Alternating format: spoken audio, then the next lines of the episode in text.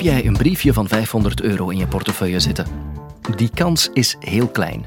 Niet omdat wij niet geloven dat er geen rijke Universiteit van Vlaanderen luisteraars zijn, maar gewoon omdat zowat niemand die briefjes van 500 euro tegenkomt. De meeste mensen hebben er zelfs nog nooit eentje gezien. Waar zijn dan alle briefjes van 500 euro? Monetair econoom Leo van Hoven ging op zoek. Dit is de Universiteit van Vlaanderen.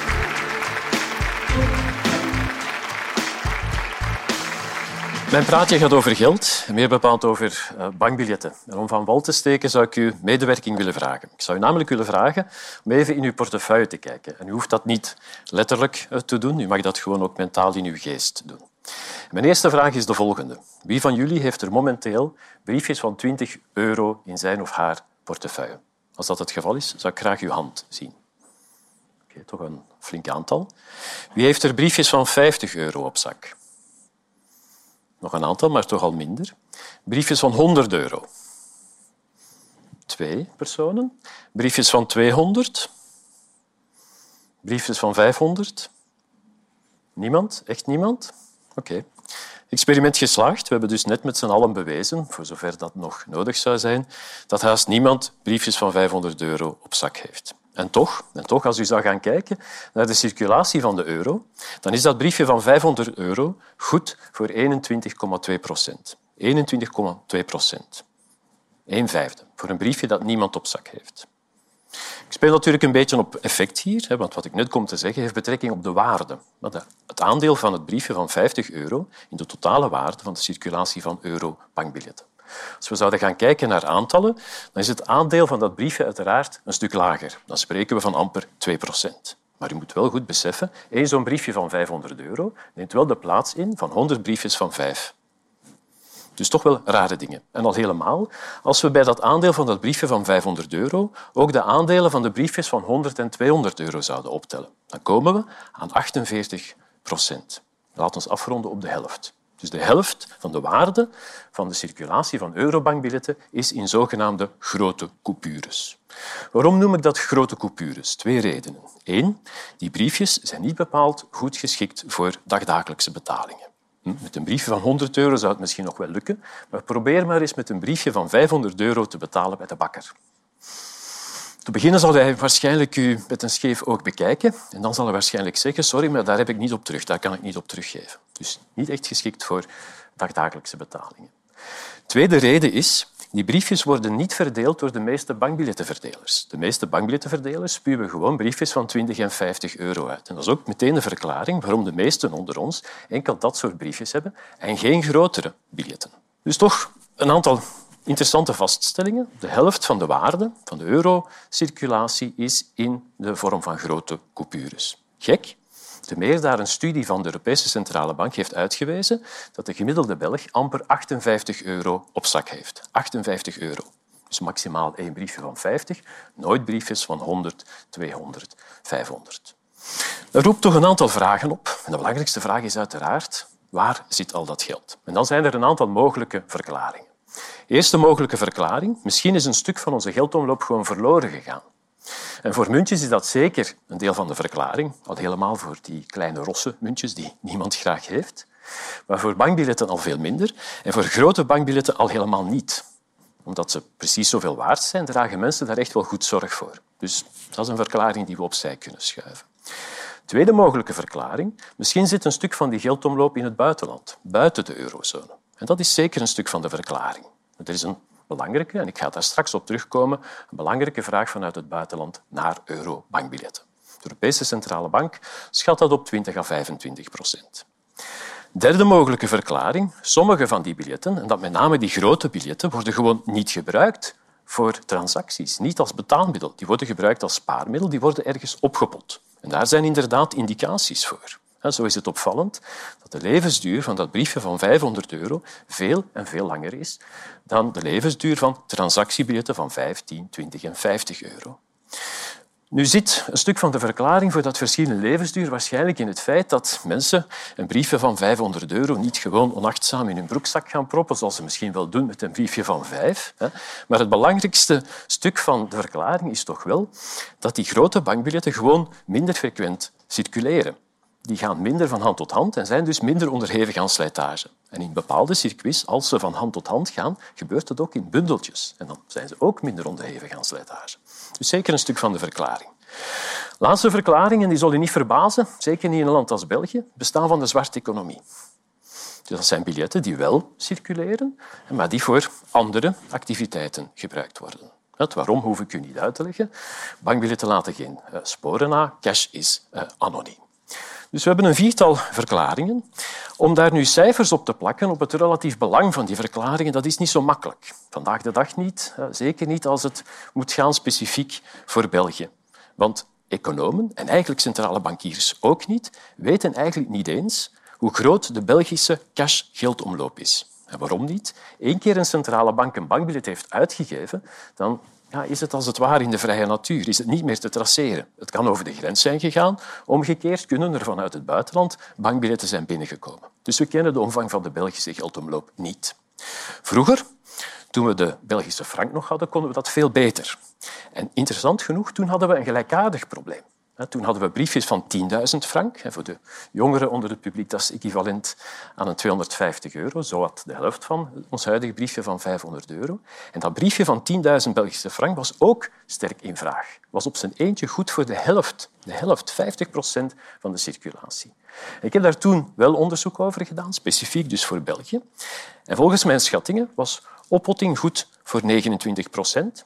De zwarte economie ook nog eens voor 29 procent.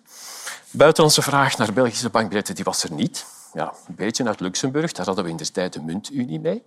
Maar dus 29 en 29, tel dat op, je komt aan 58. Dat betekent dat amper 42 procent in de tijd van onze geldomloop werd gebruikt voor betalingen in de bovengrondse economie. En dat dus de rest, een goede 60 procent, werd gebruikt voor andere doeleinden.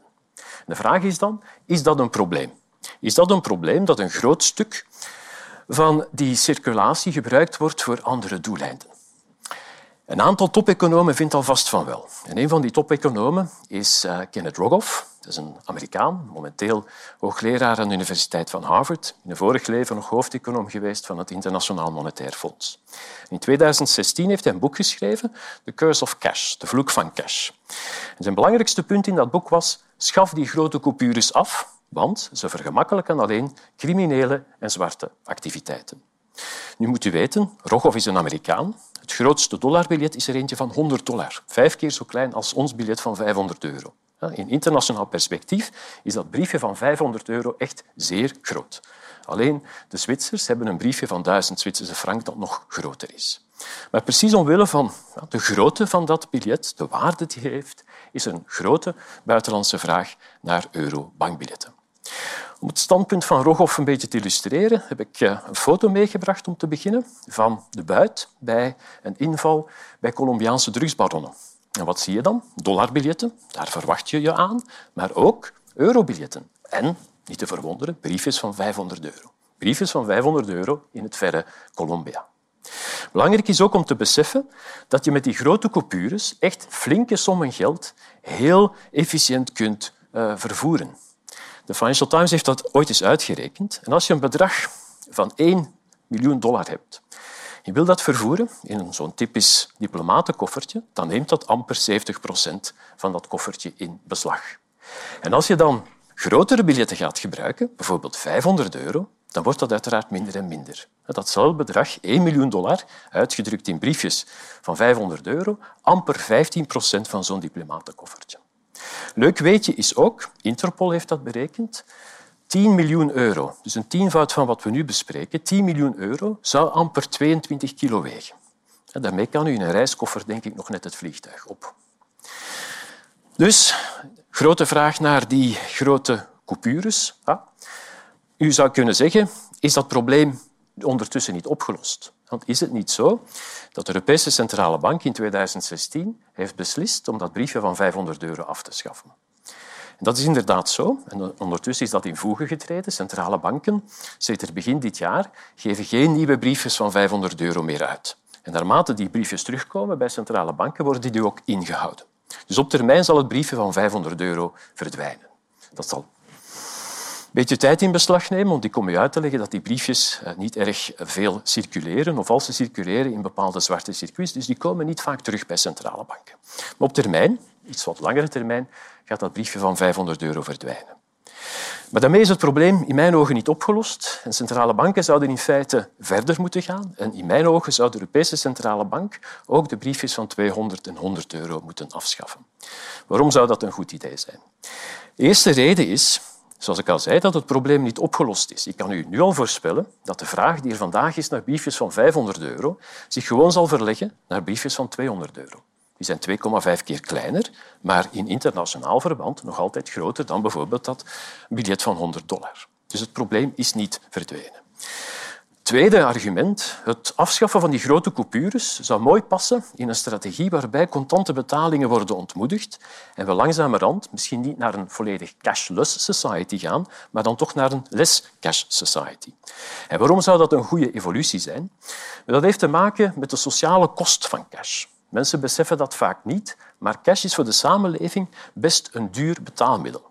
En wat bedoel ik met sociale kost, kost voor de samenleving? Wel, dat is de arbeid en kapitaal dat we nodig hebben om contante betalingen mogelijk te maken. Versta wat we nodig hebben om bankbiljetten te drukken, te vervoeren, veilig te vervoeren, te verdelen via bankbiljettenverdelers, te gebruiken in winkels. En dat is duur. De Europese Centrale Bank heeft dat een aantal jaren geleden berekend voor dertien landen van de Europese Unie. En ze kwamen uit op een sociale kost van cash van gemiddeld 0,5 procent van het bruto nationaal product. Dat is best veel.